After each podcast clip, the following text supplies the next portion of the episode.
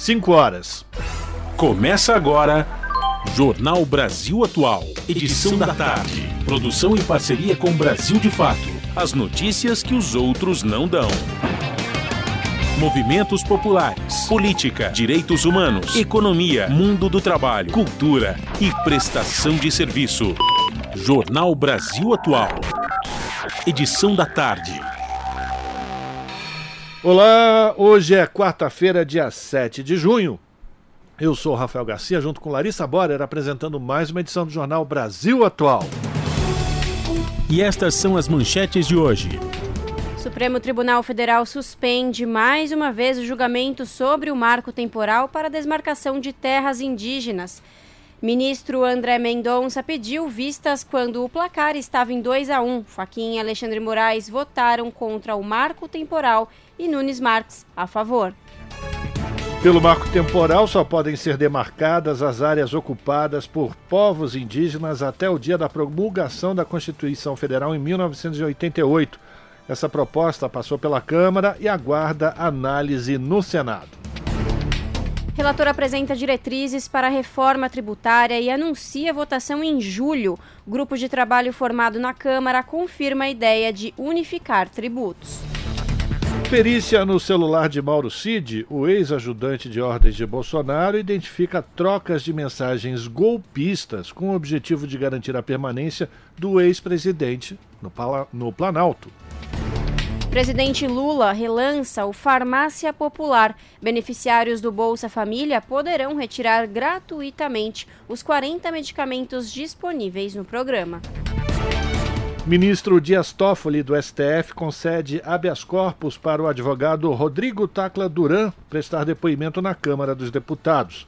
Ele afirma que foi vítima de extorsão por integrantes da Lava Jato.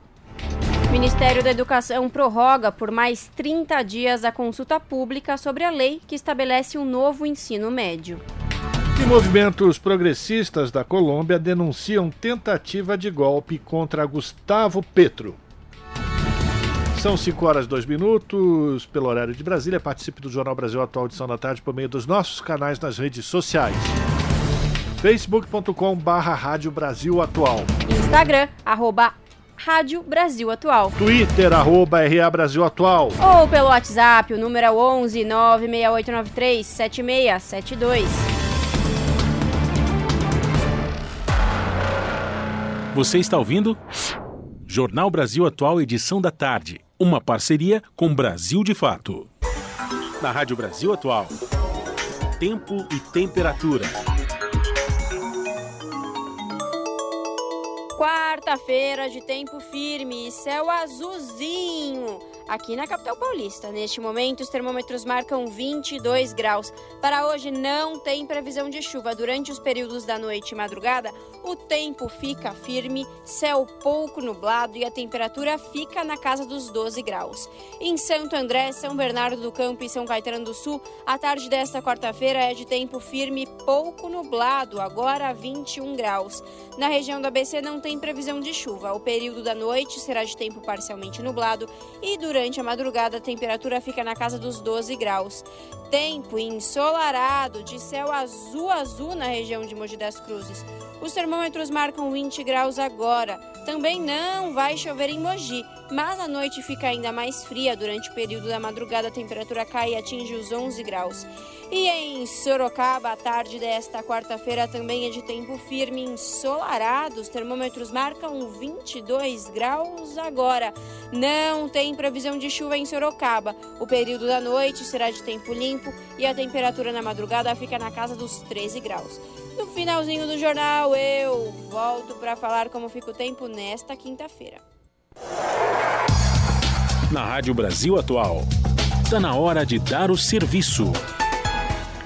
5 horas 4 minutos, trânsito na cidade de São Paulo no final da tarde dessa quarta-feira, que é pré-feriadão, não é verdade? Amanhã é feriado é, em todo o Brasil, que muita, muita gente também emenda, né? A sexta-feira só volta na segunda. Vamos lá, final de tarde, CET diz que nesse momento são 600 quilômetros de ruas e avenidas congestionadas aqui na capital. A pior região é a Zona Oeste.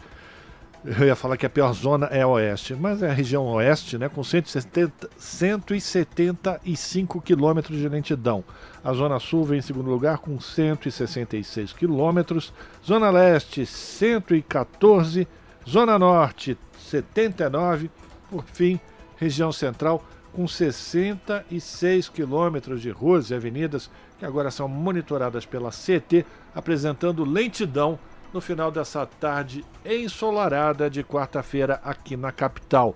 E a gente vai saber como é que está a situação do transporte público nos trens do metrô e da CPTM com Larissa Borer. Boa tarde, Lari. Boa tarde, Rafa. Vamos lá. Segundo o site do metrô, todas as linhas estão operando normalmente, está tudo tranquilo.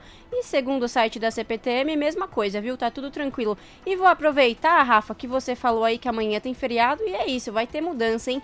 O passageiro que vai usar as linhas da CPTM durante o feriado prolongado de Corpus Christi deve ficar atento às mudanças na circulação de trens nesse período.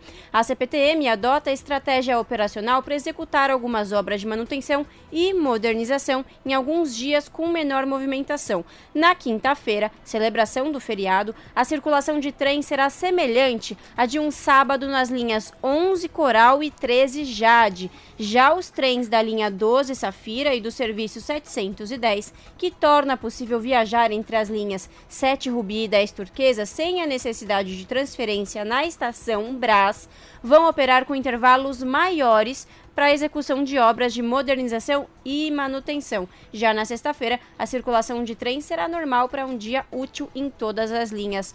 Rafa, conta pra gente como que está a situação das rodovias nessa tarde ensolarada de quarta-feira. Pois é, Lari, para quem pretende pegar a estrada, viajar para a região litorânea, deixe ser para a Baixada Santista, ou então para o ABC, né, para a região aqui do ABC, a rodovia dos imigrantes apresenta trânsito normal nesse momento, segundo a concessionária, não há nenhum ponto de congestionamento, também no, no sentido contrário, da, da Baixada para São Paulo, tudo tranquilo. Rodovia Anchieta, aconteceu um acidente agora há pouco, no sentido do litoral, lá já na Baixada, e são 2,5 km já de congestionamento, trânsito lento, dos 62 ao 64,5 no sentido contrário, no sentido de quem vem para a capital, tudo tranquilo. E a rodovia Padre Manuel da Nóbrega, que liga a Baixada Santista ao Litoral Sul, também tem trânsito normal. Se você vai aproveitar o feriadão lá na Baixada, segunda concessionária, agora é hora de pegar a estrada. Boa viagem! Rádio Brasil Atual 98,9 FM. Jornal Brasil Atual. Edição da tarde. 5 horas mais 8 minutos. E o presidente Lula relançou nesta quarta-feira, em Recife, o programa Farmácia Popular. Beneficiários do Bolsa Família poderão retirar gratuitamente os 40 medicamentos disponíveis no programa. A iniciativa amplia o acesso à assistência farmacêutica a 55 milhões de brasileiros. Segundo o presidente, a proposta do governo é cada vez mais inserir novos medicamentos na cartela de insumos fornecidos pelo Farmácia Popular. A partir de agora, o programa também incluirá a população indígena. O programa oferece medicamentos gratuitos para o tratamento de diabetes, asma e hipertensão, e a partir de agora também para osteoporose e anticoncepcionais. Também estão incluídos medicamentos e produtos com descontos de até 90% para dislipide dislipidemia, rinite, doença de Parkinson, glaucoma, além de fraldas geriátricas. Ao todo, o Farmácia Popular contempla o tratamento para 11 doenças. E na linha da reconstrução, a medida provisória que recria o programa Minha Casa Minha Vida foi aprovada nesta quarta-feira pelo plenário da Câmara dos Deputados. Agora o texto segue para o plenário do Senado. A MP 1162 precisa ser aprovada na Casa, lá no Senado, até a próxima semana, caso contrário, vai perder a validade. O programa habitacional de casas populares Minha Casa Minha Vida foi criado originalmente em 2009 e foi extinto pelo Bolsonaro. O, relatório aprovado traz mudanças em relação ao texto original da medida provisória. Entre essas mudanças está o fim da exclusividade da Caixa Econômica Federal para a construção das moradias do programa, assim como a previsão de estímulos para entrada, como operadores do programa, de bancos privados, bancos digitais e instituições financeiras locais, como cooperativas de crédito. O único partido que se manifestou contrário ao texto foi o Novo.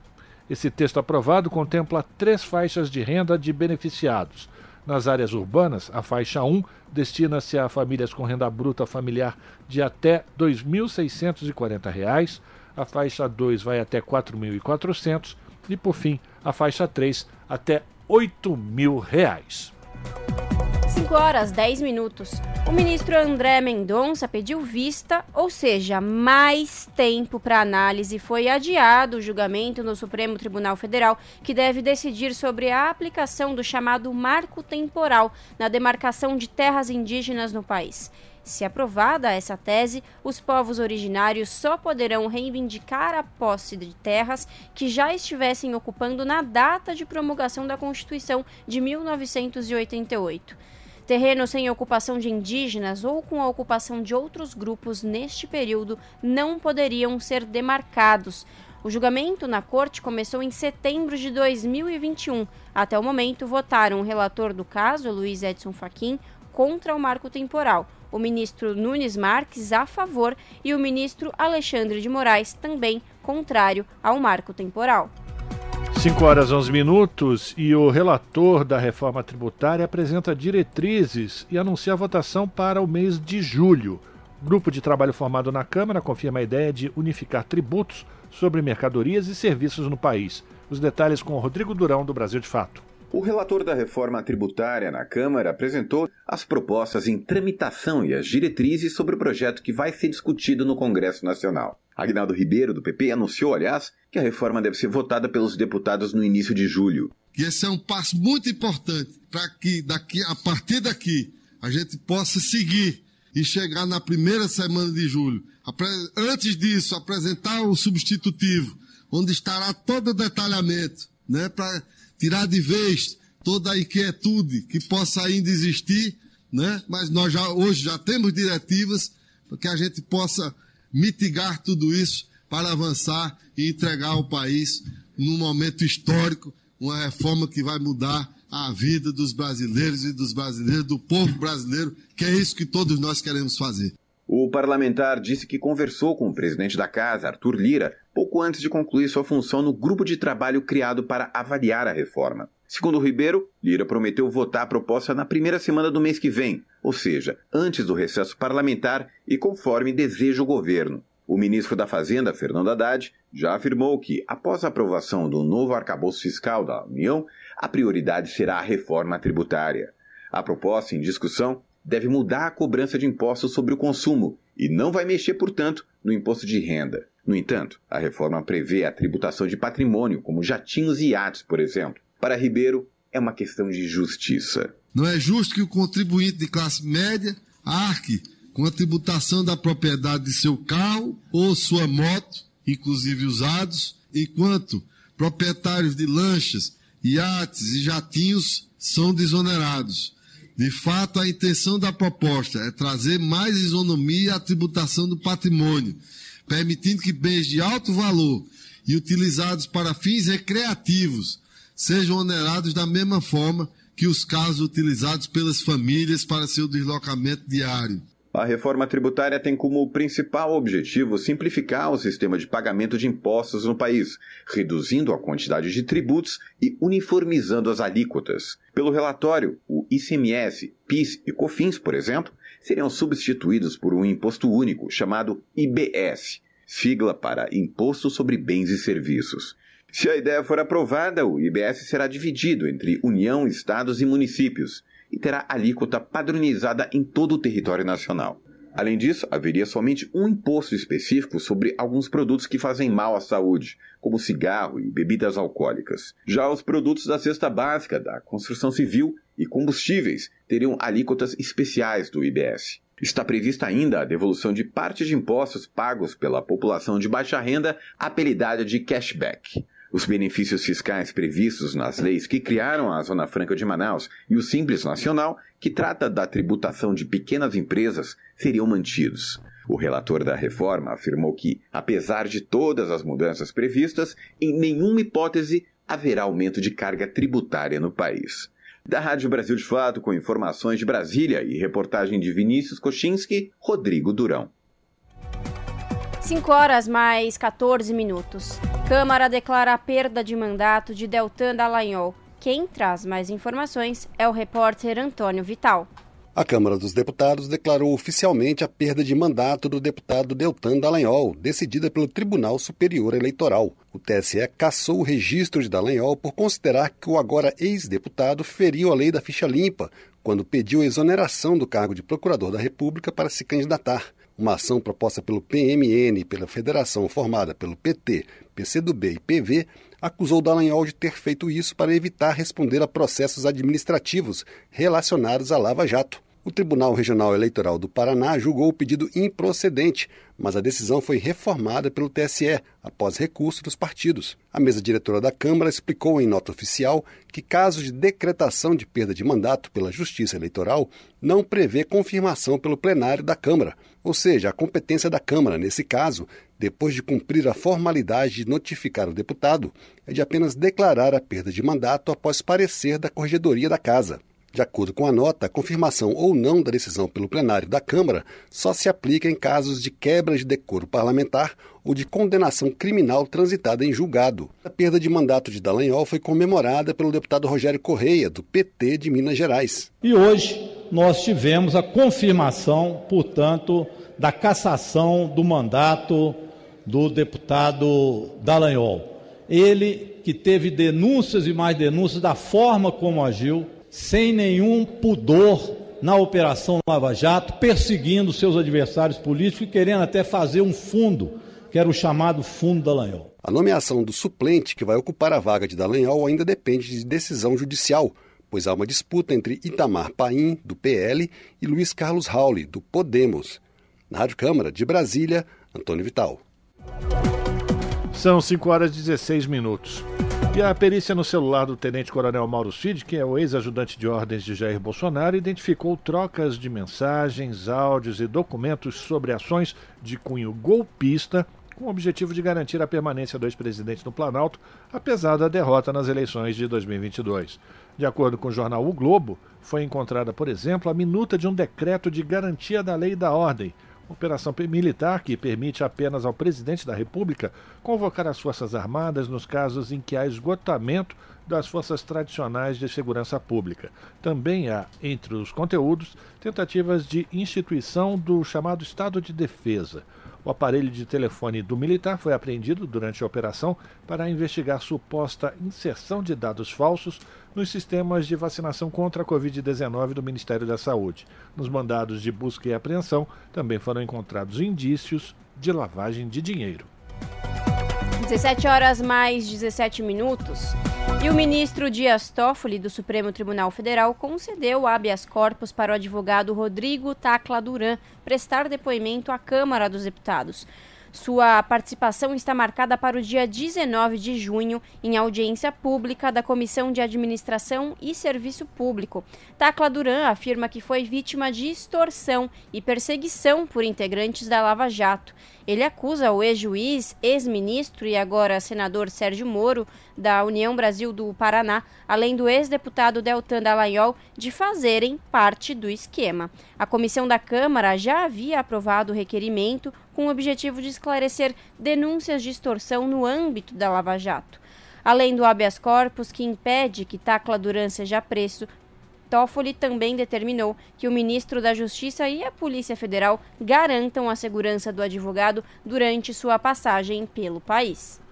São 5 horas e 18 minutos. Agora, no estado de São Paulo, a gente vai falar de um caso que chocou todos nós. O ouvidor das polícias classificou de chocantes as imagens que circulam em redes sociais e que mostram policiais militares carregando um homem negro com mãos e pés amarrados. O homem era suspeito de um furto aqui na capital. Para o órgão, essas imagens remetem ao período da escravidão no país. De acordo com, com um ouvidor, essa abordagem policial foi absurda, é grave e retrata a desigualdade e as vulnerabilidades às quais determinadas pessoas são submetidas. Ele informou ter oficiado a Corregedoria da Polícia Militar para que apure detalhadamente o caso, com as adequadas responsabilizações que o caso venha a exigir após a circulação dos vídeos que mostram o suspeito amarrado impossibilitado de andar. A Polícia Militar de São Paulo informou ter afastado das atividades operacionais seis policiais que carregaram o homem. Por meio de nota, a PM disse lamentar a forma como se deu a abordagem. Esse é o Jornal Brasil Atual, edição da tarde. Uma parceria com Brasil de Fato. Nações Unidas celebram Dia Mundial da Segurança dos Alimentos. Criada em 2018, data quer aumentar informações sobre perigos de intoxicação e contaminação por comida que mata 420 mil pessoas anualmente. Da ONU News, em Nova York, as informações com o repórter Felipe de Carvalho. Este 7 de junho é o Dia Mundial da Segurança dos Alimentos. Sob o lema Normas Alimentares Salvam Vidas, a data destaca o papel das práticas e padrões de segurança que diminuem riscos de contaminação alimentar. Segundo as Nações Unidas, todos os anos ocorrem pelo menos 600 mil casos de doenças causadas por alimentos manejados sem o mínimo de segurança. As pessoas mais carentes e vulneráveis costumam ser as mais afetadas, incluindo mulheres e crianças. Em todo o mundo, 420 mil pessoas perderam a vida anualmente após comerem alimentos contaminados, e 125 mil óbitos são de crianças menores de 5 anos. No Brasil, uma organização não governamental distribui mil refeições por dia enquanto mantém o padrão de segurança no projeto Cozinha Solidária. A ONU News conversou com o diretor executivo da Ação da Cidadania, Rodrigo Kiko Afonso, do Rio de Janeiro. Ele explicou como a cozinha tem seguido à risca todos os padrões de vigilância sanitária. Toda a entrada do alimento ela é organizada e coordenada e separada de acordo com o tipo de alimento, os prazos de validade são controlados, é, todas as pessoas usam é, as EPIs necessárias dentro do, do espaço para não haver contaminação do alimento. De acordo com Afonso, todos os passos são seguidos como se fosse uma cozinha profissional de fato, de qualquer grande restaurante. Em 2021, a ONG brasileira Ação da Cidadania contra a Fome inaugurou a Cozinha Solidária, que oferece refeições diárias prontas para consumo para quem não tem condições de adquirir ou preparar o próprio alimento. Funcionando na sede nacional da organização no Rio de Janeiro, a iniciativa já distribuiu mais de 400 mil refeições desde que abriu as portas. Além da comida, o kit inclui água, fruta e talheres. A nutricionista da Cozinha Solidária da Ação da Cidadania, Evelyn Rocha, explica o passo a passo do controle de qualidade para garantir que as refeições sejam seguras. Então a gente faz toda uma pesquisa para saber se esse fornecedor está apto a nos fornecer né, esses insumos. Na recepção, diretamente na cozinha, né, então é, acompanhar a temperatura, acompanhar como esses insumos chegam né, dentro dos caminhões.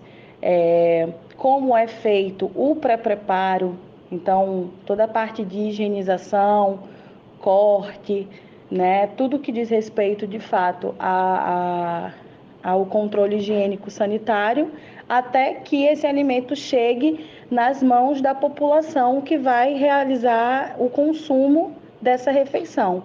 O diretor executivo da ONG brasileira afirma que as cozinhas solidárias são a base da alimentação de milhões de pessoas no Brasil. De acordo com ele, a produção diária de comida otimiza o aproveitamento de itens que foram produzidos em excesso ou que não foram comercializados, mas ainda estão dentro da validade. O grande desafio desse processo todo é, é um olhar do poder público no sentido de reconhecimento do trabalho dessas cozinhas solidárias na segurança alimentar da população brasileira. Né?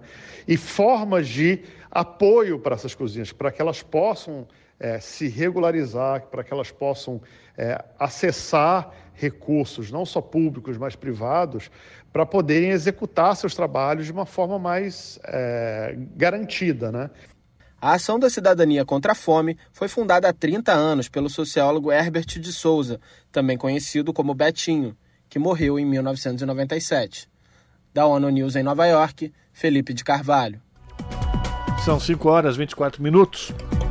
E vacina da dengue ainda deve levar mais de um ano e meio para ser incorporada ao Sistema Único de Saúde, o SUS. A dengue hoje atinge 90% dos municípios brasileiros. Em 2023 já foram quase 600 mortes confirmadas pela doença, conforme informa a repórter Lara Raj. A vacina da dengue, aprovada pela Agência Nacional de Vigilância Sanitária, Anvisa, em março, ainda vai levar um tempo para estar disponível à população. Em debate na Comissão de Saúde da Câmara dos Deputados, Daniel Ramos, da Secretaria de Vigilância em Saúde e Ambiente do Ministério da Saúde, explicou que ainda falta para o imunizante ser incluído no calendário nacional de vacinação. A gente aguarda um posicionamento oficial da OMS a respeito, que deve sair em setembro. A previsão de incorporação dessa vacina no SUS uh, se tudo correr bem, é de aproximadamente um ano e meio. Isso por conta dos trâmites de uh, importação uh, de, de, um lote inicial, mas também de trazer essa tecnologia para Biomanguinhos, Fiocruz, poder produzir aqui no Brasil em 2023, já foram registrados mais de 1 milhão e 300 mil casos de dengue no Brasil, com 596 mortes confirmadas e 428 em investigação.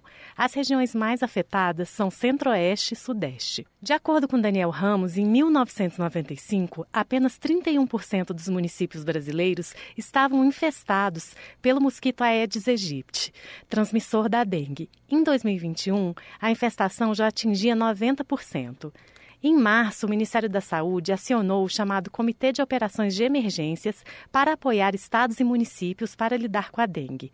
Foi declarada emergência de saúde pública em 82 municípios. Foi lançada ainda uma campanha nacional contra a dengue e outras doenças transmitidas por insetos, as chamadas arboviroses. O deputado Pedro Westphalen, do PP do Rio Grande do Sul, que pediu audiência, defendeu ações multissetoriais para lidar com o problema, incluindo prevenção, diagnóstico precoce, tratamento adequado e vacinação, assim que o imunizante for incorporado ao SUS. Alessandro Chagas, assessor técnico do Conselho Nacional de Secretarias Municipais de Saúde, lamentou a falta de articulação intersetorial para combater a dengue.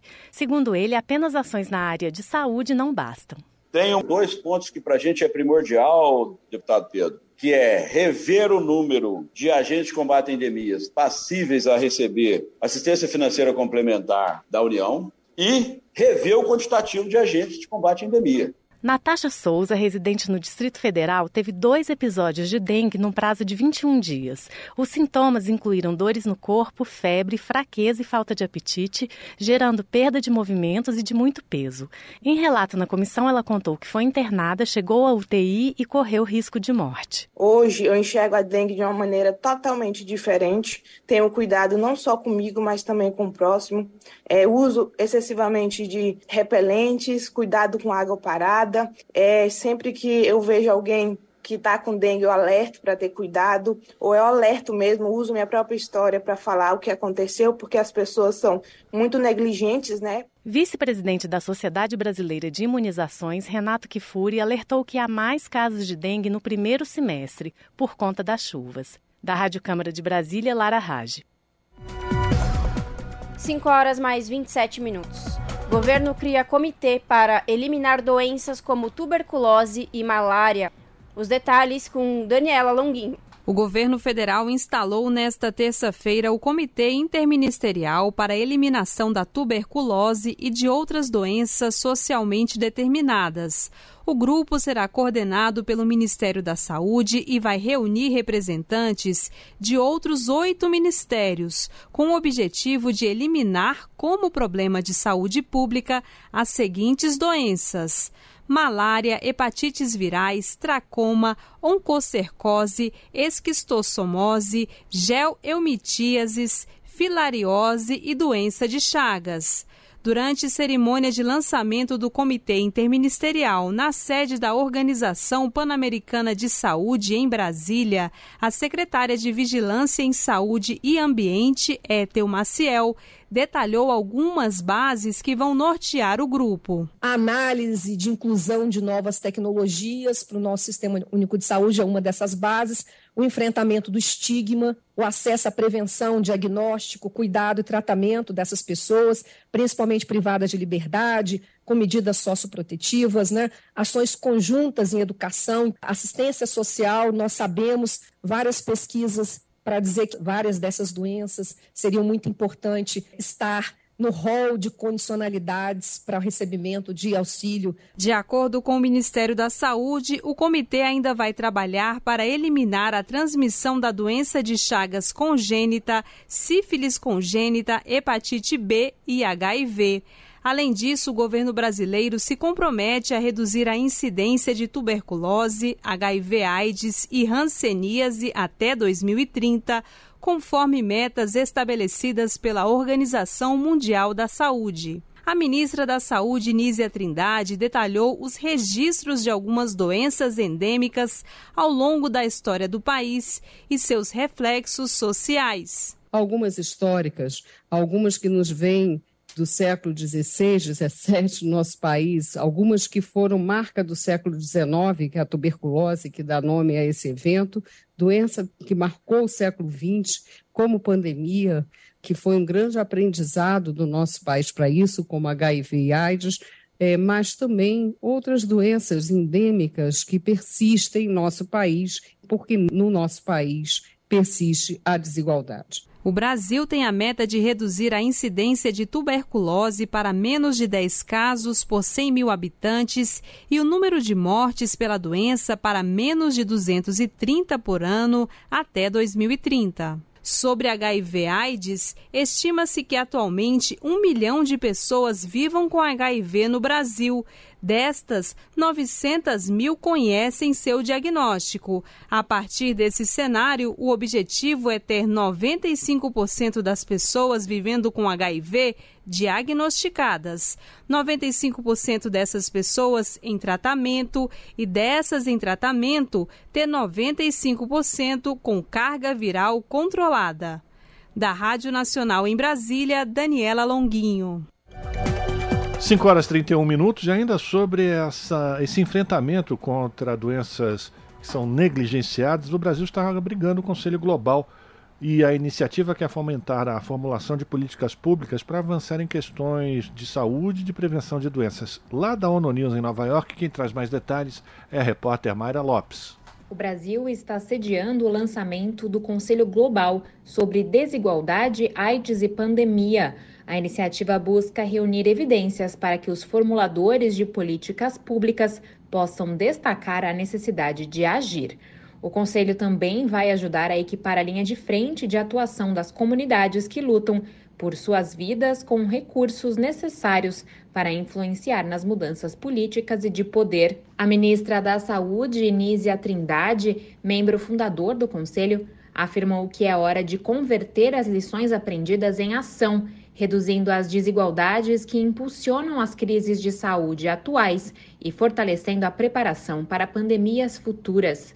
Para a diretora executiva do Programa Conjunto das Nações Unidas sobre HIV/AIDS, Winnie Bianima, a resposta ao vírus é um dos melhores exemplos de como as comunidades que enfrentam múltiplas desigualdades podem se unir para superá-las e salvar vidas. Ela, que também é membro do Conselho Global, está no Brasil para acompanhar o lançamento da iniciativa. Segundo o NAIDS, as desigualdades sociais e econômicas dentro dos países e entre eles estão exacerbando e prolongando as pandemias e ampliando seu impacto entre as pessoas e populações mais pobres e vulneráveis.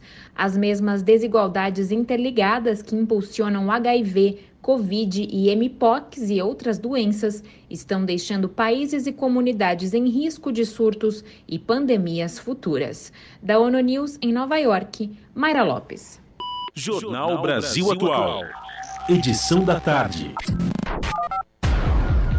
5 horas e 33 minutos no Jornal Brasil Atual. Nós temos o prazer de conversar agora com o professor Wagner Ribeiro, professor do Departamento de Geografia da Universidade de São Paulo e do Programa de Pós-Graduação em Ciência Ambiental. Professor, muito boa tarde, bem-vindo ao Jornal Brasil Atual, tudo bem? Tudo bem, Rafael, boa tarde, boa tarde quem nos acompanha. Obrigado pela sua participação. Vamos falar com o professor Wagner Ribeiro, fazer uma avaliação primeiro das medidas que foram anunciadas tanto pelo presidente Lula como pela ministra do Meio Ambiente na última segunda-feira, em função do Dia Mundial do Meio Ambiente. O presidente Lula anunciou que vai vetar é, ataques que foram cometidos pelos parlamentares da Câmara dos Deputados contra a preservação da Mata Atlântica e também de unidades de, cons de conservação, por exemplo. Eu queria que o senhor fizesse um apanhado, professor. É claro que a gente não vai poder ir muito no detalhe, mas uma avaliação global do que foi apresentado tanto por Lula como Marina na última segunda-feira.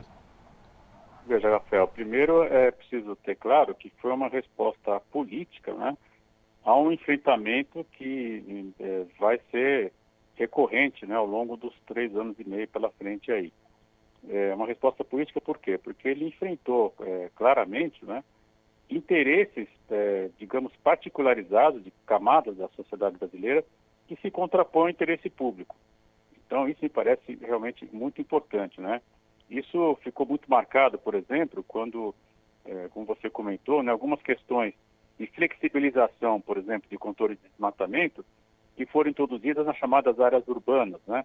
Nós sabemos que uma das dificuldades no Brasil é justamente definir o que é área urbana, só para, sem querer detalhar muito, mas enfim, é uma atribuição do município e geralmente o prefeito amplia o que se chama de área urbana, porque o IPTU ele é um imposto mais fácil de ser cobrado né, e mais valorado também, por exemplo, que o imposto sobre terras. Né?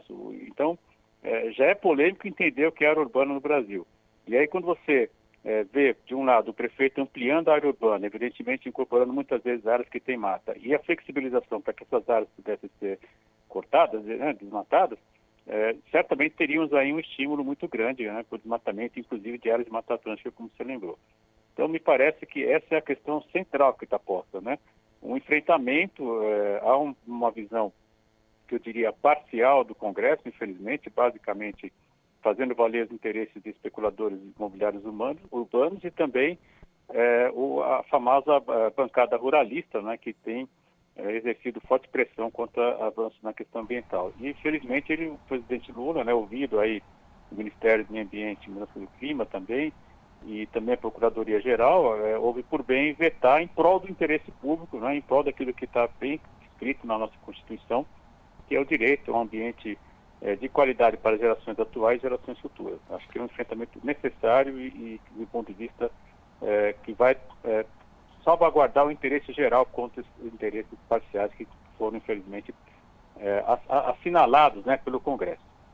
Pois é, professor, porque o que o senhor está falando é, é, é, importante que todos nós tenhamos uma consciência do que do que está colocado na Câmara dos Deputados. Né? Apesar do presidente Lula, ou graças né, aos deuses e às deusas, o presidente Lula ter sido o vitorioso nas urnas no, em outubro do ano passado, os deputados que fazem parte do Congresso, a maior parte deles ainda são muito reacionários, muito bolsonaristas, muito deles partidários daquela política do Ricardo Salles de passar a boiada. Isso mostra como esse embate, tanto do presidente Lula como da ministra Marina Silva, vai, vão, vai perdurar durante ainda muitos anos, enquanto essa legislatura tiver atuando na Câmara dos Deputados, vai ter que ter uma marcação constante para evitar que retrocessos como esse sejam colocados na pauta de votação do Arthur Lira, esse famoso Arthur Lira.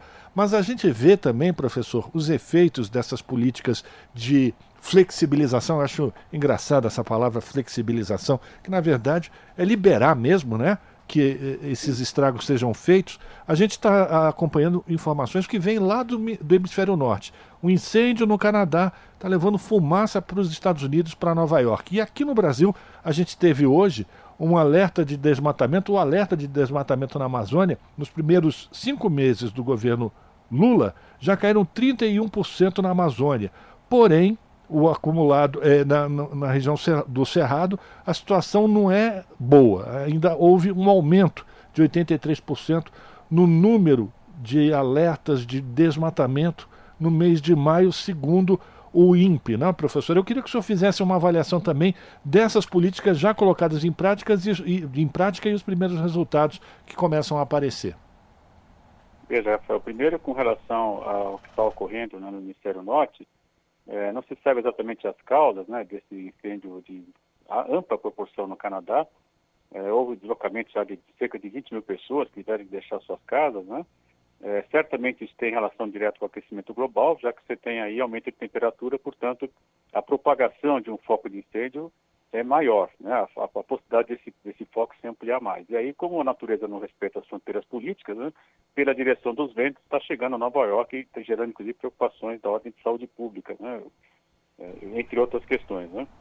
É, isso, evidentemente, pode ser relacionado é, ao, ao, que ocorreu no Brasil, por exemplo, né? aquele famoso é, maio de 2000 e agora eu vou lembrar o ano exatamente, foi 2019, né? Quando nós tivemos a agosto, desculpe, 2019, quando nós tivemos a fumaça da Amazônia chegando até São Paulo, né? Acho que de uma hora para outra, às três da tarde, ficou tudo escuro o céu. Então, é, é exatamente esse quadro que a gente pode estar tá, é, verificando, infelizmente, daqui a pouco no Brasil. Esses indicadores de aumento do desmatamento no Cerrado geram muita preocupação, Rafael.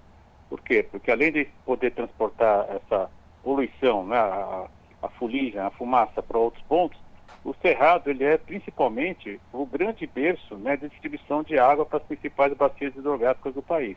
Se você pensar, por exemplo, no Rio São Francisco, mesmo cabeceiras de parte da, da, da, da bacia amazônica, eh, da bacia do Prata, enfim, para citar algumas, nós vamos ter aí justamente né, esse, esse, esse foco principal de oferta de água, de reposição de água a partir do Cerrado.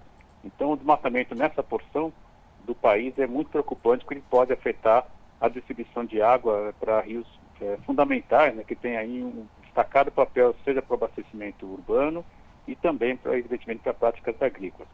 É, esse aumento é, no Cerrado, digamos assim, que foi compensado né, por, pela já, é, pelos bons resultados e políticas que estão sendo adotadas na escala da Amazônia. Mas nós sabemos que a Amazônia é muito grande, muito diversificada, né? É, e é possível e é necessário, do meu ponto de vista, que essas, essas práticas, que, que em linhas amplas, né, o, que, o que foi modificado, além do controle do desmatamento, é, foi introduzido o controle do CNPJ também, né, de empresas que comercializam ou madeira ou mesmo gado, né, é, e com isso você consegue ter toda a cadeia, digamos assim, da fonte do desmatamento. Então você pode associar pelo CNPJ, se é uma propriedade rural, ou se alguém comprou aquela carne ou aquela madeira alguma empresa e passou para outra, enfim, comercializou pra, internamente ou exportou, você consegue ter a noção da cadeia. Isso é muito importante, é, porque a gente identifica claramente né, quem estaria se beneficiando de práticas ilegais. Eu acredito né, que, que pese ainda o começo de governo, mas essa política é muito importante poderia ser também ampliada para o Cerrado. Eu vejo até com uma certa urgência essa, essa ampliação dessa política para que a gente possa ter um, o controle também e monitoramento dessa importante parcela do território brasileiro. Pois é, professor, e eu assisti rapidamente, agora no meio da tarde, um trecho dessa entrevista que estava sendo é, concedida pelo presidente do IBAMA, o Rodrigo Agostinho, e também pelo secretário executivo do Ministério do Meio Ambiente, o João Paulo Capobianco, e eles falando exatamente disso que o senhor está comentando, a utilização das ferramentas que estão colocadas ou que já existem aqui no país para fazer frente a esse desmatamento ou essas queimadas. E, e, e uma notícia que me deixou bem animado, professor, e eu acho que é por aí também que a gente consegue mexer é, com, com esse ímpeto de destruição desse, dessas pessoas, que foi a retomada pelo IBAMA da emissão de multas. Mais de 2 bilhões de reais de multas já foram emitidas nesse período de tempo. Isso também é muito importante, né, professor? Não há dúvida. Né? É uma forma de, é, digamos assim, afetar o bolso, né? o, o lucro. Né? O, eu não gosto de usar essa palavra porque, na verdade, é uma prática ilegal, né? então você não pode ter lucro a partir de uma, de uma, de uma prática ilegal. É, é na verdade, é, é condenar mesmo quem está é, fazendo um crime, que é justamente desmatar em áreas não permitidas. É, é um, eu consegui acompanhar uma parte rápida do, do, do, da entrevista, né, e ficou muito é, interessante, Rafael, quando a gente vai ver o detalhamento de onde está ocorrendo, se eu é, me informei bem na, na fala é, do André, em torno de 40% desses desmatamentos está ocorrendo já em áreas que têm o cadastro ambiental rural, ou seja, em áreas que estariam em tese regulamentadas já e nas quais não poderia ocorrer né? Porque já está lá dito o que é reserva legal, enfim, o que é, é, enfim, área de preservação permanente, etc. Então, é, à, à, luz disso tudo, é, de fato estão se cometendo né, crimes, né, já que e é necessário então emitir as multas e cobrá-las, né, não fazer como o ministro anterior aí, que agora é deputado federal, que foi criar aí subterfúgios aí com consultas, etc., audiências, para fazer com que os, os, os, grandes infatores não tivessem, ao fim e ao cabo, penalidade. Né? Então, emitidas as multas, agora é necessário cobrá-las sim, o quanto antes, para que a sociedade brasileira seja minimamente ressarcida e, ao mesmo tempo, estimular novas práticas criminosas como as que a gente, infelizmente, está assistindo ainda. Quero agradecer aqui a participação do professor Wagner Ribeiro, professor do Departamento de Geografia da Universidade de São Paulo e do Programa de Pós-Graduação em Ciência Ambiental, falando exatamente sobre essas primeiras, o, o, resultado dessas primeiras medidas também tomadas pelo governo Lula, pela ministra Marina Silva, e os vetos anunciados por Lula diante dos retrocessos que foram colocados pelo Congresso Nacional na preservação da Mata Atlântica, da floresta amazônica. Professor, muito obrigado pela sua participação, um abraço. Semana que vem a gente faz novo contato, tá certo? À disposição, Rafael. Um abraço a todos aí. Conversamos com o professor Wagner Ribeiro, aqui no Jornal Brasil Atual. Esse é o Jornal Brasil Atual, edição da tarde. Uma parceria com Brasil de Fato. 5 horas 45 minutos. Debatedores divergem sobre exploração de petróleo no Amazonas. A Petrobras tenta conseguir licença para um bloco na região, mas o Ibama já emitiu nota técnica apontando fragilidades e riscos de autorizar a exploração. A repórter Carla Alessandra acompanhou o debate e tem as informações. O plenário da Câmara se transformou em comissão geral para discutir a exploração de petróleo na bacia do Rio Amazonas. Atualmente, existe um impasse entre a Petrobras e o Ibama, que já emitiu uma nota técnica apontando as fragilidades e os riscos de se explorar petróleo na região.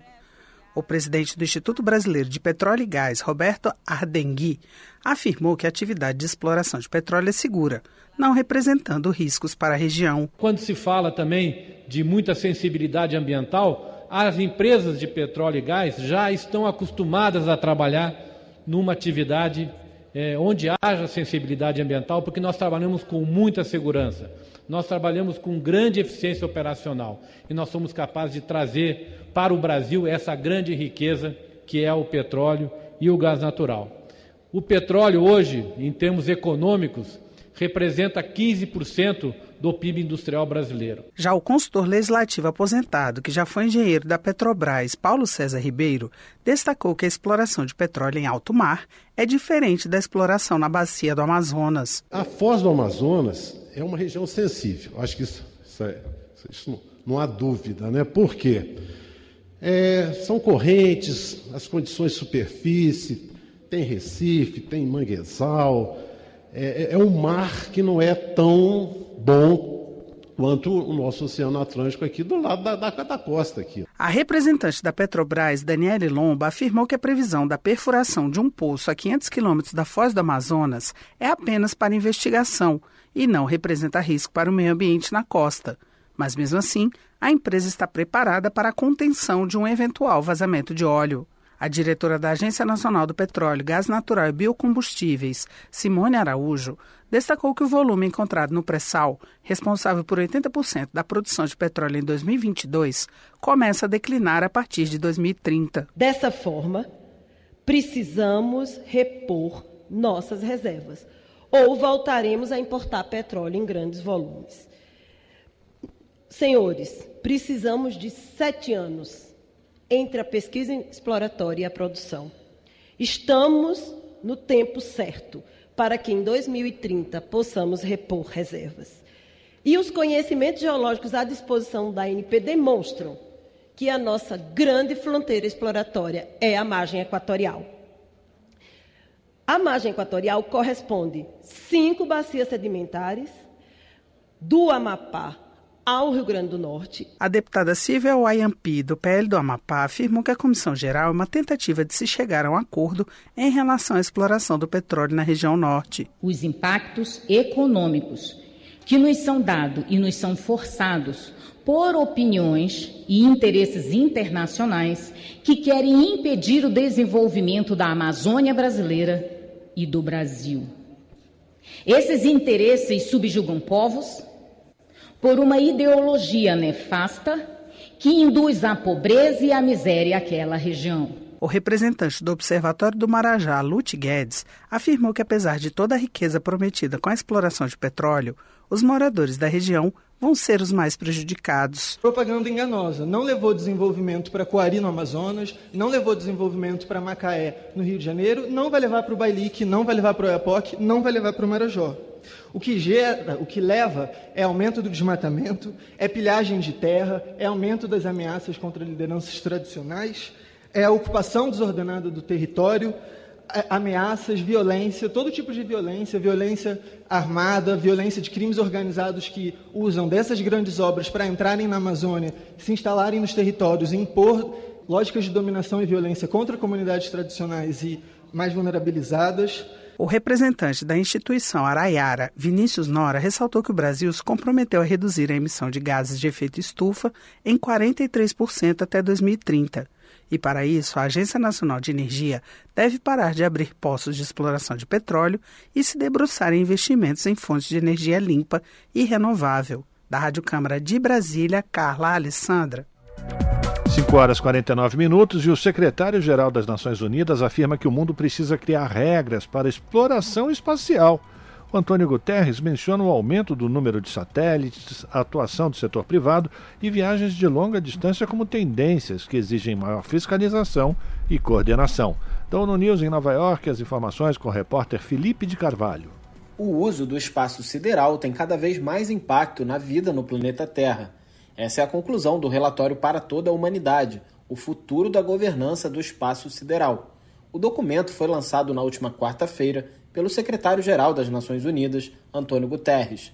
O texto coincidiu com a abertura da 66ª sessão do Comitê para Usos Pacíficos do Espaço Sideral, que acontece até sexta-feira. Ao apresentar o conjunto de propostas conhecido como Nossa Agenda Comum, o chefe da ONU disse que ativos espaciais têm um papel cada vez maior na navegação, oferta de internet e no monitoramento de tendências no planeta, incluindo energia, clima e biodiversidade. O líder das Nações Unidas ressaltou que é necessário mitigar os riscos e aproveitar as oportunidades do espaço da forma mais inclusiva possível. O levantamento apresenta três tendências que podem afetar a preservação do domínio espacial como uma província da humanidade. Entre 1957 e 2012, o número de satélites lançados no espaço permaneceu relativamente estável, numa média de 150 por ano. Esse período abarcou os primeiros voos humanos na órbita da Terra e da Lua, o desenvolvimento dos satélites de comunicação e a construção da Estação Espacial Internacional. No entanto, na última década, o número de satélites aumentou exponencialmente, passando de 210 em 2013 para 1.200 em 2020. No ano passado, foram lançados 2.470 satélites. O crescimento de atividades do setor privado também está contribuindo para aumentar o tráfego espacial na próxima década. Estima-se que o mercado ligado ao espaço vai movimentar 737 bilhões de dólares até 2030. Outra tendência sinalizada no documento é a retomada de viagens de longa distância no espaço, que não ocorriam desde 1972. Projetos previstos para os próximos anos incluem a construção de uma estação na órbita da Lua e uma base fixa na superfície lunar. Da ONU News em Nova York, Felipe de Carvalho. Você está ouvindo? Jornal Brasil Atual, edição da tarde. Uma parceria com Brasil de Fato.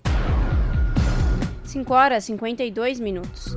Turistas estrangeiros no Brasil já chegam a 75% do total de 2022. Argentinos são os que mais vieram ao país. As informações com Gabriel Brum.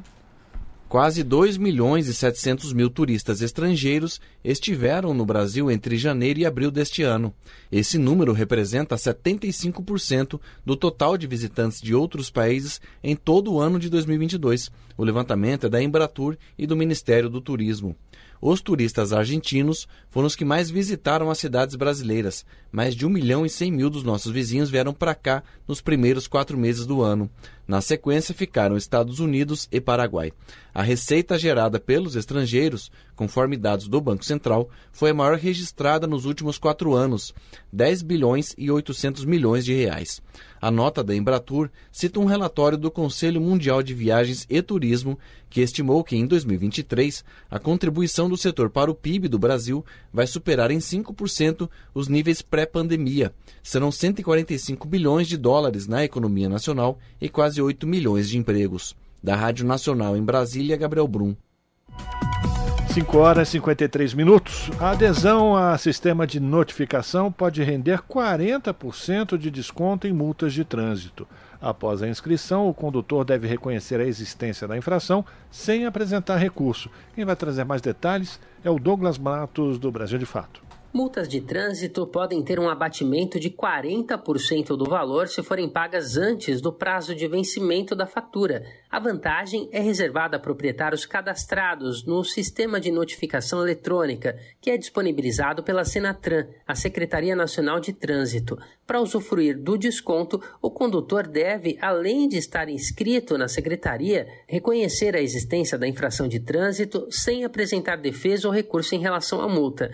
O desconto se baseia na economia de custos proporcionada pela digitalização do processo de notificações. Por isso, quem opta por receber as notificações de autuação e infração de trânsito em papel impresso entregue pelos correios não terá direito ao desconto. O SNE é um sistema digital por onde é possível justamente acessar notificações, comunicados e documentos relativos a infrações de trânsito. Para consultá-lo, a pessoa física ou jurídica proprietária do veículo deve fazer o download do aplicativo Carteira Digital de Trânsito, disponível para os sistemas Android e iOS. Feito o login, é só clicar em Aderir ao SNE e, após preencher os dados, confirme a operação clicando em Aderir é necessário ter em mãos o número de segurança da CNH, a Carteira Nacional de Habilitação, e também o número do certificado de registro e licenciamento do veículo, CRLV. De acordo com o portal do governo federal, ao se cadastrar no SNE, o proprietário do veículo passa então a ser comunicado eletronicamente acerca das notificações de autuação e penalidades interestaduais, de responsabilidade de órgãos de trânsito que optam pelo sistema de notificação eletrônica. O proprietário do veículo pode realizar o cancelamento ou a adesão ao SNE a qualquer momento. De São Paulo, da Rádio Brasil de Fato, com reportagem de Mariana Lemos. Locução Douglas Matos. E o índice de preços ao consumidor amplo, considerado a inflação oficial do país, ficou em 0,23% em maio, abaixo do registrado em abril, quando o IPCA foi de 0,61%. Com os números observados em maio, o índice acumula alta de 2,95% em 2023. Nos últimos 12 meses, o acumulado é de 3,94%. Os dados foram divulgados nesta quarta-feira pelo IBGE, o Instituto Brasileiro de Geografia e Estatística. Os detalhes com Solimar Luz.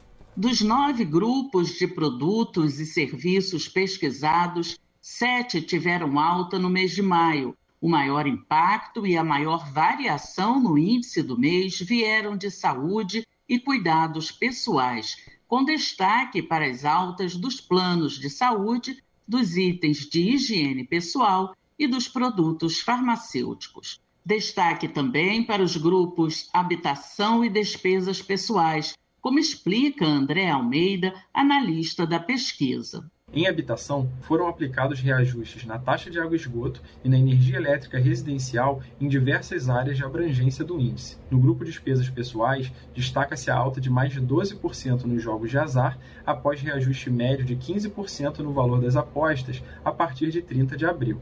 Já o Grupo Transportes foi responsável pela maior queda do índice registrado em maio, influenciada principalmente pela queda de mais de 17% nos preços das passagens aéreas e de quase 2% dos combustíveis. O IBGE também divulgou o resultado do Índice Nacional de Preços ao Consumidor, que ficou em 0,36% em maio, abaixo do registrado em abril, quando o INPC ficou em 0,53%. Da Rádio Nacional no Rio de Janeiro, Solimar Luz. 5 horas e 58 minutos e a Comissão de Assuntos Econômicos do Senado aprovou o projeto que cria o marco legal da indústria de jogos eletrônicos. A proposta será analisada agora pelo plenário da Casa. Quem traz os detalhes é o Celso Cavalcante. O projeto de lei 2796 de 2021, que teve origem na Câmara e já foi aprovado pelos deputados, institui o marco legal para a indústria de jogos eletrônicos e para os chamados jogos de fantasia, que são disputas ocorridas em ambiente virtual a partir do desempenho de atletas em eventos esportivos reais. A proposta inclui essas modalidades nas mesmas regras tributárias dos equipamentos de informática, o que pode ajudar a reduzir os impostos sobre elas. Uma sugestão apresentada pelo relator na Comissão de Assuntos Econômicos, senador Irajá, do PSD do Tocantins, esclareceu que o novo marco legal se aplica aos serviços de entretenimento e também ao uso comercial dos jogos. Segundo Irajá, a aprovação do projeto será importante para o desenvolvimento do setor. Que o novo marco legal dará um importante passo na direção de criar condições necessárias para o desenvolvimento da indústria de jogos eletrônicos e fantasy game. O projeto define como jogos eletrônicos os programas de computador com finalidade lúdica, que contenham elementos gráficos e audiovisuais, interface de controle e interação com os usuários. Também são enquadrados os equipamentos utilizados na sua execução, como consoles, aplicativos e sites desenvolvidos para esse tipo de entretenimento. Máquinas de caça-níqueis e assemelhadas não se enquadram nessa definição. Da Rádio Senado, Celso Cavalcante. Rádio Brasil Atual. Para sugestões e comentários, entre em contato conosco por e-mail redação@jornalbrasilatual.com.br ou WhatsApp DDD 11 96893 7672. Acompanhe a nossa programação também pelo site redebrasilatual.com.br.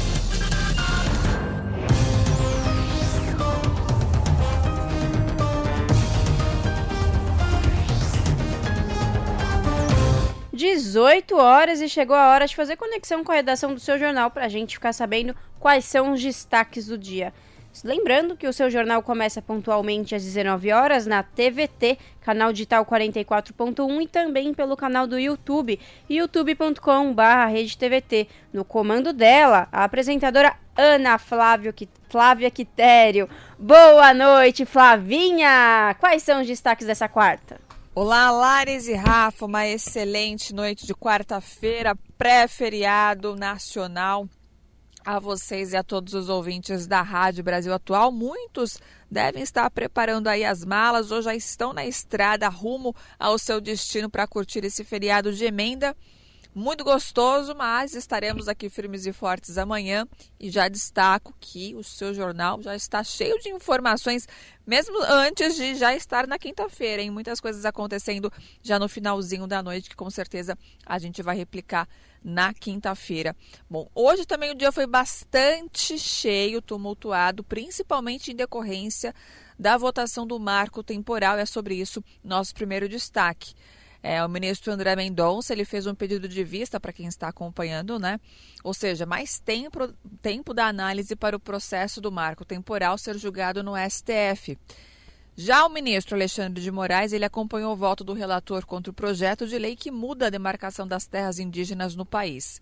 O placar foi de 2 a 1.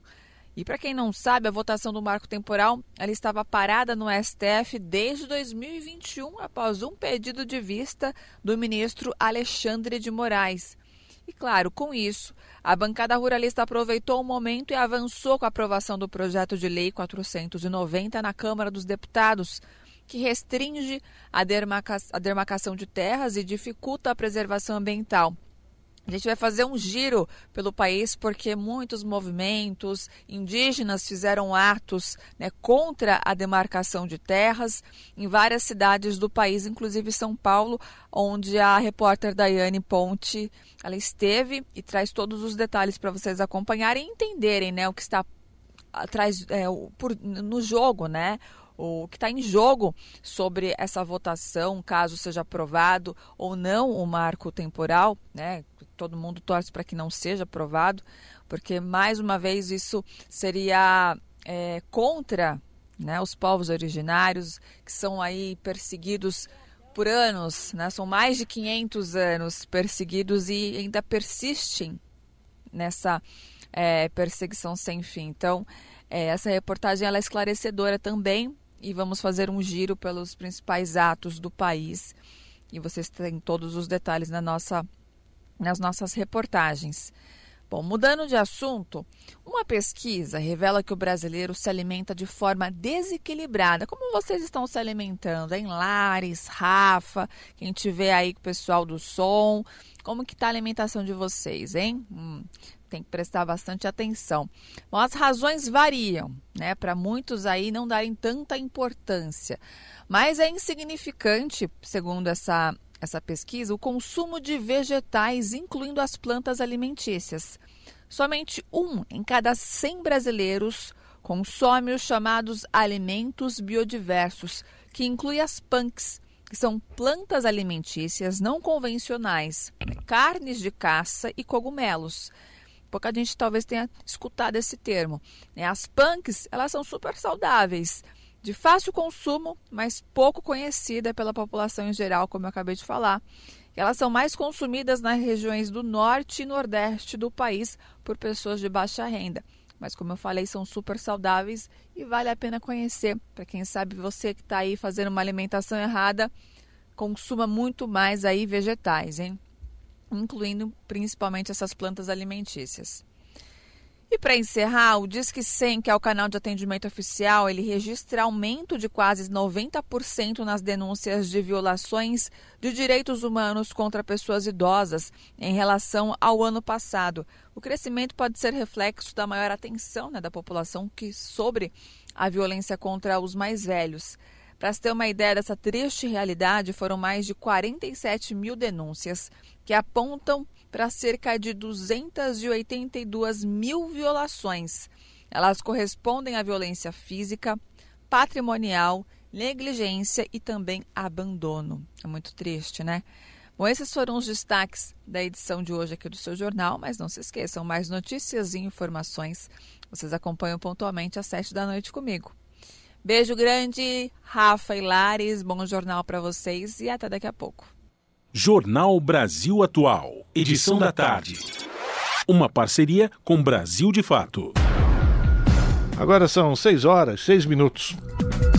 E atenção, hein, gente? Os metroviários aqui da capital podem parar na próxima terça-feira. A decisão vai sair numa assembleia que vai acontecer na segunda, dependendo de possível negociação com o metrô.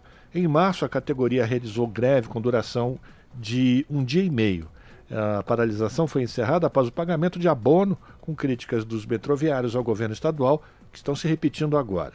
Segundo a presidenta do Sindicato dos Metroviários, a Camila Lisboa, durante as negociações a companhia sinalizava com possível melhora na proposta, mas as conversas não foram adiante por decisão do governo.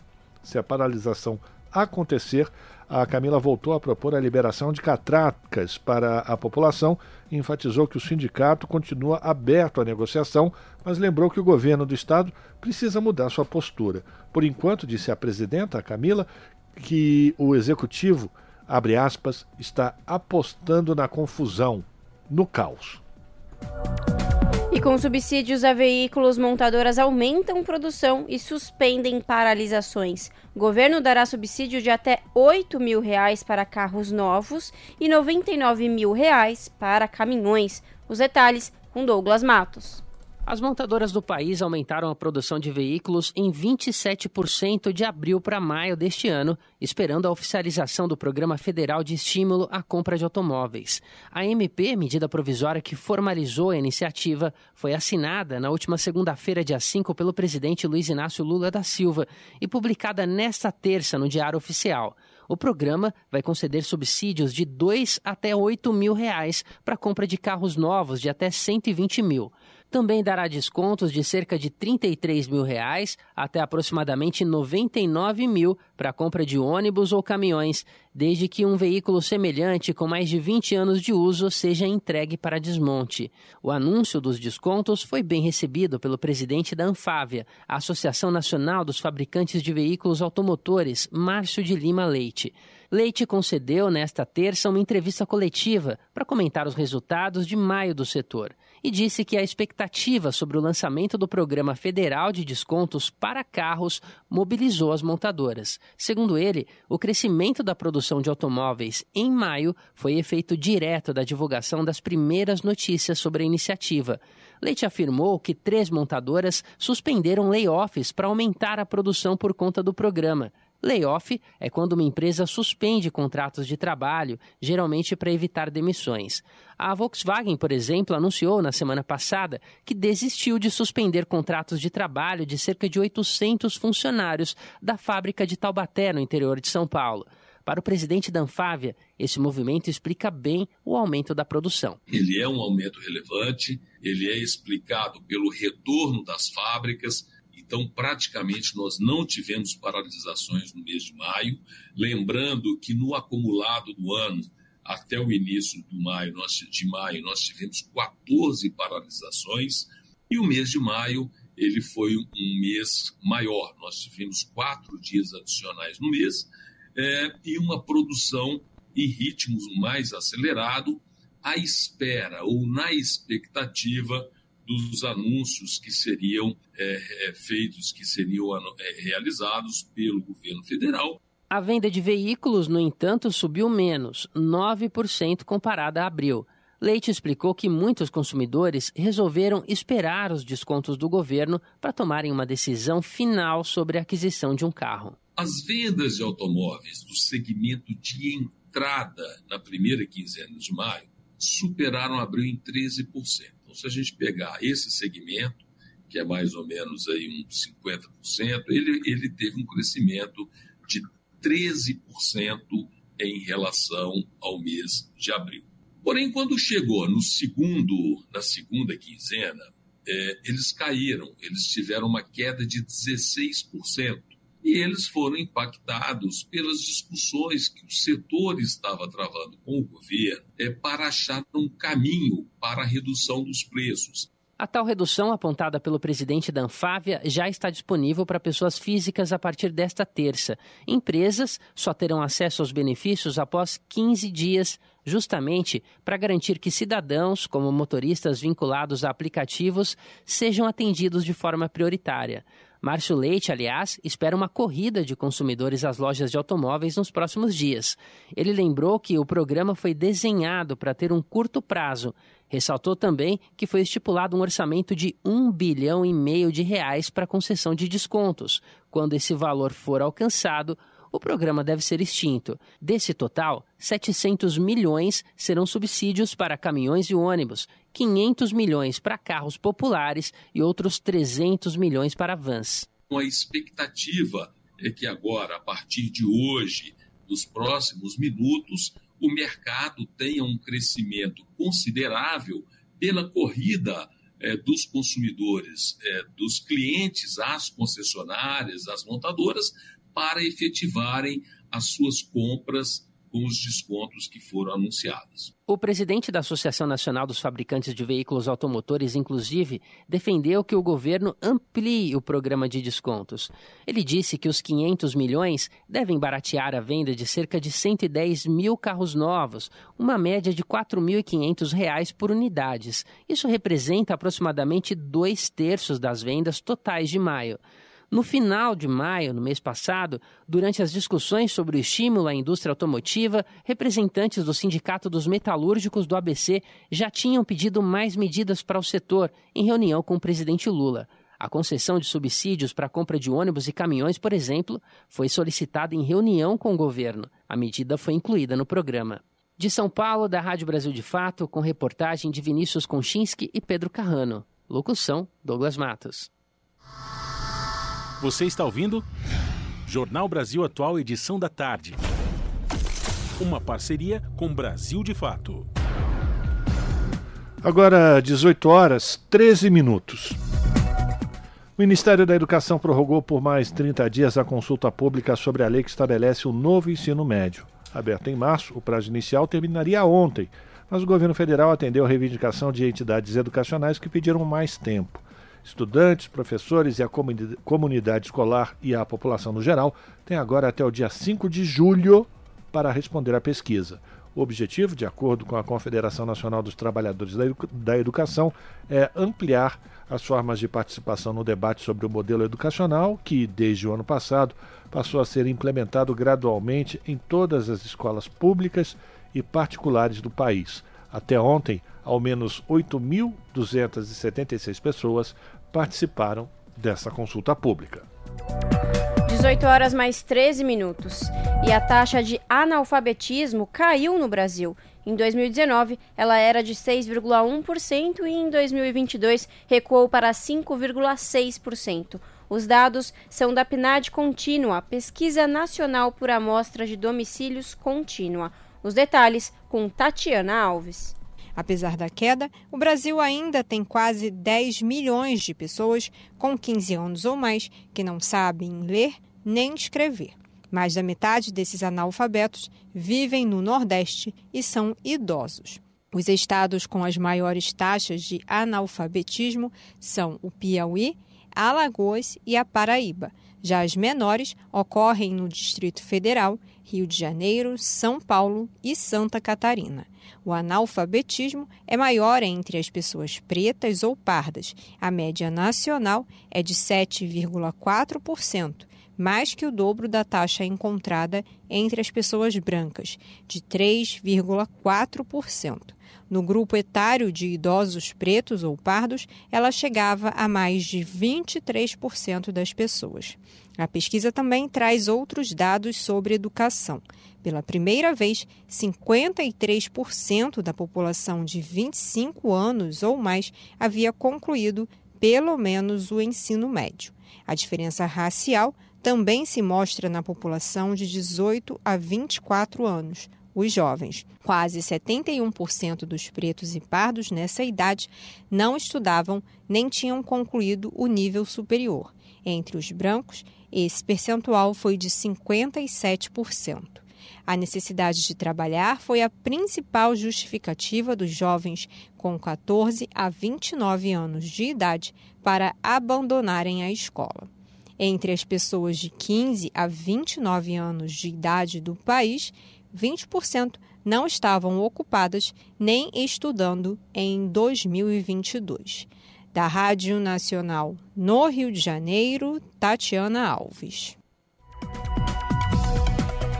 E agora, no Jornal da Rádio Brasil Atual, vamos conversar com Eduardo Maretti, que é repórter do portal da Rede Brasil Atual. Maretti, bem-vindo, tudo bem? Tudo bem, olá, tudo bem, Larissa, tudo bem, ouvintes, tudo bem por aqui também. Véspera de feriado, né? Então, tudo melhora. É isso aí. Marete, qual é o destaque do portal da Rede Brasil Atual que você traz hoje para os ouvintes do jornal?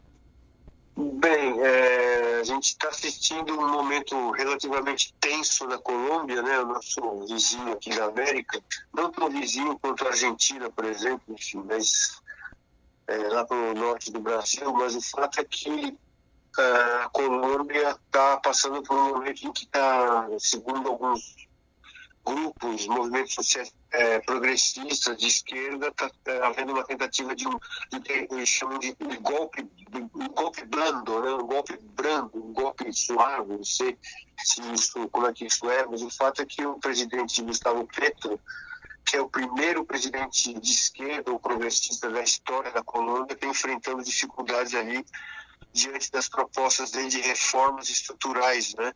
Nas áreas de saúde, trabalho, previdência, enfim. E, então o governo lá que tem um ano apenas, né, já está começando a enfrentar dificuldades. É complicado a América do Sul, viu, Larissa? É uma, é uma região do mundo que muito, é muito difícil uma estabilidade muito longeva por aqui, né? Uhum. Bom, Imarete, tudo isso tem a ver com uma denúncia, é isso? Então, uma denúncia, né, segundo pessoas com quem eu conversei que estão em Bogotá nesse momento, é, pessoas ligadas ao sindicalismo da Contrafia, a CUT e outras pessoas dizem que é, a questão envolve realmente aquilo que aqui no Brasil a gente conheceu muito bem na época da Dilma, é, da Dilma Rousseff, da presidente Dilma Rousseff, né? É, e desde então a gente convive com muitas notícias falsas, fake news. Segundo uma reportagem da revista chamada Semana, lá na Colômbia, o, o governo está sendo objeto de um, de um escândalo, como diz a imprensa, né? o termo é meu, né? Então esse jornal divulgou alguns áudios supostamente do Armando Benedetti, que ele, é, ele foi chefe da campanha do Gustavo Petro, presidente, no ano, no ano passado. Né?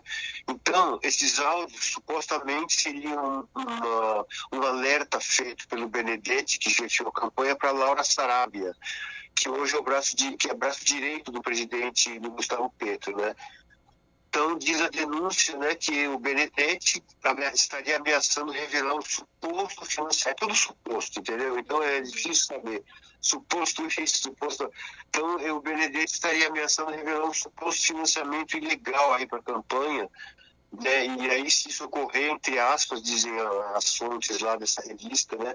todos, todos na culpa do governo vão para a cadeia, diz, diz a, a reportagem. Né? Então, a, a, bancada do Pacto Histórico do Parlamento, né, que é a bancada progressista, a bancada de esquerda, está divulgando comunicados, né, diz que rejeita veementemente as tentativas de desestabilização. É isso a situação. E, e agora há pouco né, teve uma grande marcha na, em Bogotá, é, com a participação do próprio presidente Petro, né, é, e, e reuniu assim, muitas, muita, não tem uma estimativa de numérica, mas tem, se você olha as fotos, tem muita gente na rua ali para apoiar o governo e as reformas, e, e, justamente tentando neutralizar essa, essa tentativa de desestabilização e até golpe, como dizem algumas algumas lideranças que estão ali na Bolívia, na Colômbia, né? Uhum. E é exatamente isso, né, Marete? A gente vê que de fato tem aí um, um, conluio aí, porque é o primeiro governo de esquerda na história da Colômbia e de fato vai ter aí uma pressão da oposição, né, Marete? Complicado, né? A, a realidade. É engraçado que a, a, estabilidade, a instabilidade da, da, da, da América do Sul, né? Parece se infiltrar atualmente nos países aqui na região e na Colômbia, principalmente, a, a Colômbia tem uma, uma, elite muito, muito forte, né? Então isso, isso fica claro no fato de que a esquerda nunca tinha governado lá, né?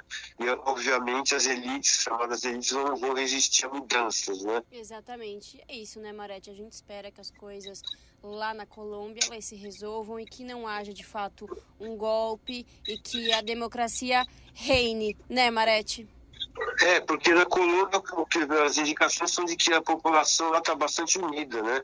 Aparentemente as manifestações são muito grandes, então pelo menos existe essa união que pode fortalecer o governo nesse momento aí de tentativa de desestabilização, né, Larissa? É isso. Bom, tá aí para conferir na íntegra essa reportagem e ter acesso a outros conteúdos. Acesse o site do portal redebrasilatual.com.br. Eduardo, muito obrigada e até a próxima. Até a próxima, Larissa. Um abraço a todos. Falamos aqui com o repórter Eduardo Maretti, no Jornal Brasil Atual. Esse é o Jornal Brasil Atual, edição da tarde. Uma parceria com Brasil de Fato.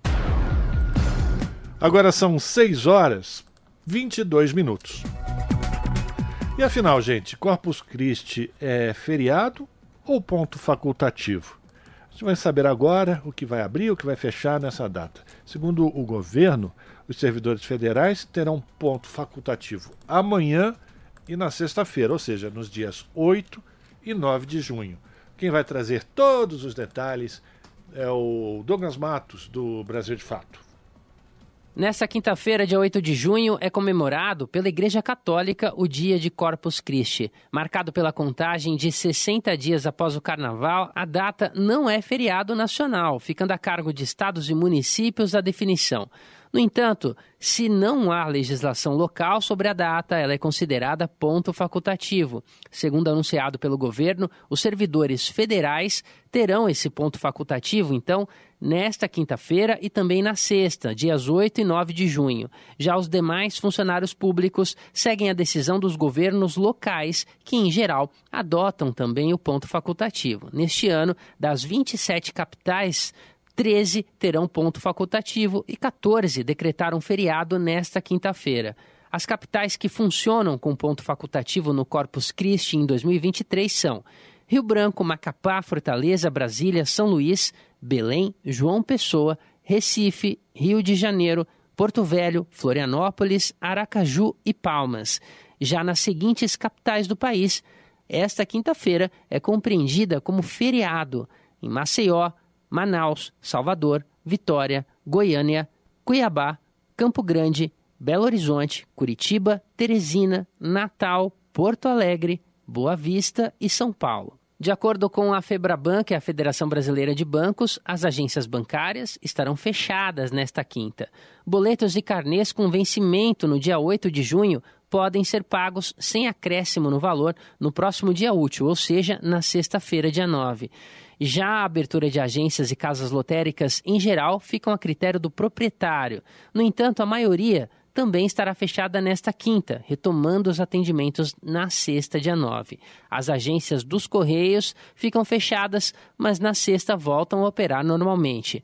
Em relação aos transportes públicos, como a administração ocorre por meio das prefeituras, é importante que você procure se informar sobre fluxos e horários de funcionamento, de acordo com a sua localidade. A abertura de restaurantes, bares, supermercados e lojas de comércio em geral ocorre de forma facultativa, a depender dos órgãos locais, como sindicatos de lojistas. Em geral, shoppings funcionam em horários especiais e os supermercados abrem normalmente. Mas é importante ficar atento, já que os horários de funcionamento dos estabelecimentos podem sofrer alterações. De São Paulo, da Rádio Brasil de Fato, com reportagem de Mariana Lemos, locução Douglas Matos. E jornalistas negros que fazem a diferença no século XXI vão receber uma homenagem da Associação Brasileira de Imprensa no projeto Acervo Digital dos Jornalistas Negros. Os detalhes com Carolina Pessoa. A iniciativa é da PUC Rio de Janeiro, onde serão gravados os episódios, que depois serão disponibilizados e compartilhados nas redes das duas instituições. O primeiro entrevistado foi Rubem Confetti, militante do movimento negro e referência no jornalismo especializado em samba e carnaval. Atualmente, Confete apresenta o programa Ponto do Samba e participa do quadro de música do É Tudo Brasil, da Rádio Nacional, e do Armazém Cultural, na Rádio MEC. Confete destaca a importância desta homenagem. Nós estamos na ABI uh, ah, desde 1978, há 45 anos, portanto. De repente eu sou surpreendido. E eu, quanto associado da ABI, fui convidado para participar desse projeto. E é um projeto que me alegra muito ele também relembra o início da carreira. No tempo nós não tínhamos nem faculdade de jornalismo. Nós, era, era empreitada mesmo. O jornalista saía ou do, da academia de humanidades, letras, história, geografia e tudo mais, ou saía das oficinas. Eu, por exemplo, sou fruto de oficina. Eu fui estagiário da imprensa nacional. Luiz Paulo Lima, diretor de Igualdade Étnico-Racial da ABI, explica que o objetivo não é focar na quantidade de depoimentos, e sim na contribuição dos entrevistados para a atualidade. Não existe assim um critério de quantidade. Existe assim a, é, identificar essas pessoas, colocá-las no, no seu tempo histórico, né, trazer um máximo de informações, de depoimentos, de, de, de, e a gente registrar o nosso tempo. Né, porque normalmente as pesquisas são feitas com o passado. E nós estamos fazendo é, esse módulo, esse, esse, esse projeto em particular, discutindo o presente. Discutindo de que maneira essas pessoas estão vivas e, e produzindo, e pensando, discutindo, escrevendo, enfim. Além disso, Luiz reforça a relevância da escolha de Rubem Confetti. Tem uma história do jornalismo e tem uma história uh, como escritor, tem uma história como compositor, então é um homem que transita muito bem nessa questão do, do, da comunicação. O pontapé inicial dos registros do projeto está baseado no Rio de Janeiro, mas a ideia é expandir as entrevistas por associados da ABI de todo o país. Da Rádio Nacional no Rio de Janeiro, Carolina Pessoa. Na Rádio Brasil Atual. Tempo e temperatura. Quinta-feira na capital paulista será um dia de tempo parcialmente nublado, sol entre nuvens e não tem previsão de chuva, com máxima de 24 graus e mínima de 12 graus. Nas regiões de Santo André, São Bernardo do Campo e São Caetano do Sul, a quinta-feira será de dia ensolarado e céu azul sem previsão de chuva.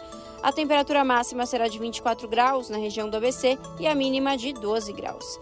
Em Mogi das Cruzes, a quinta-feira também será um dia de tempo firme, sem previsão de chuva, tempo parcialmente nublado, com aberturas para o sol e a temperatura não aumenta, máxima de 24 graus e mínima de 10 graus.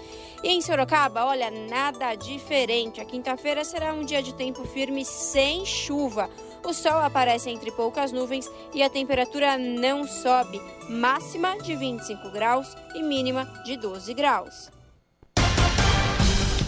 Muito bem, a gente vai terminando aqui mais uma edição do jornal Brasil Atual, que teve trabalhos técnicos de Fábio Balbini, na apresentação Larissa Borer. E este que vos fala, Rafael Garcia. Vocês vão ficar agora com o papo com Zé Trajano, às sete da noite, a gente lembra, tem o seu jornal com a Ana Flávia Quitério, a Ana Flavinha Quitério, e a gente promete voltar amanhã, a partir das 5 da tarde, no meio desse feriadão gostoso, com mais uma edição do Jornal Brasil Atual. Eu e a Larissa aqui, firme e fortes. Gente, a todas e todos, um ótimo final de quarta-feira. Se cuidem e amanhã a gente está juntos mais uma vez. Até lá!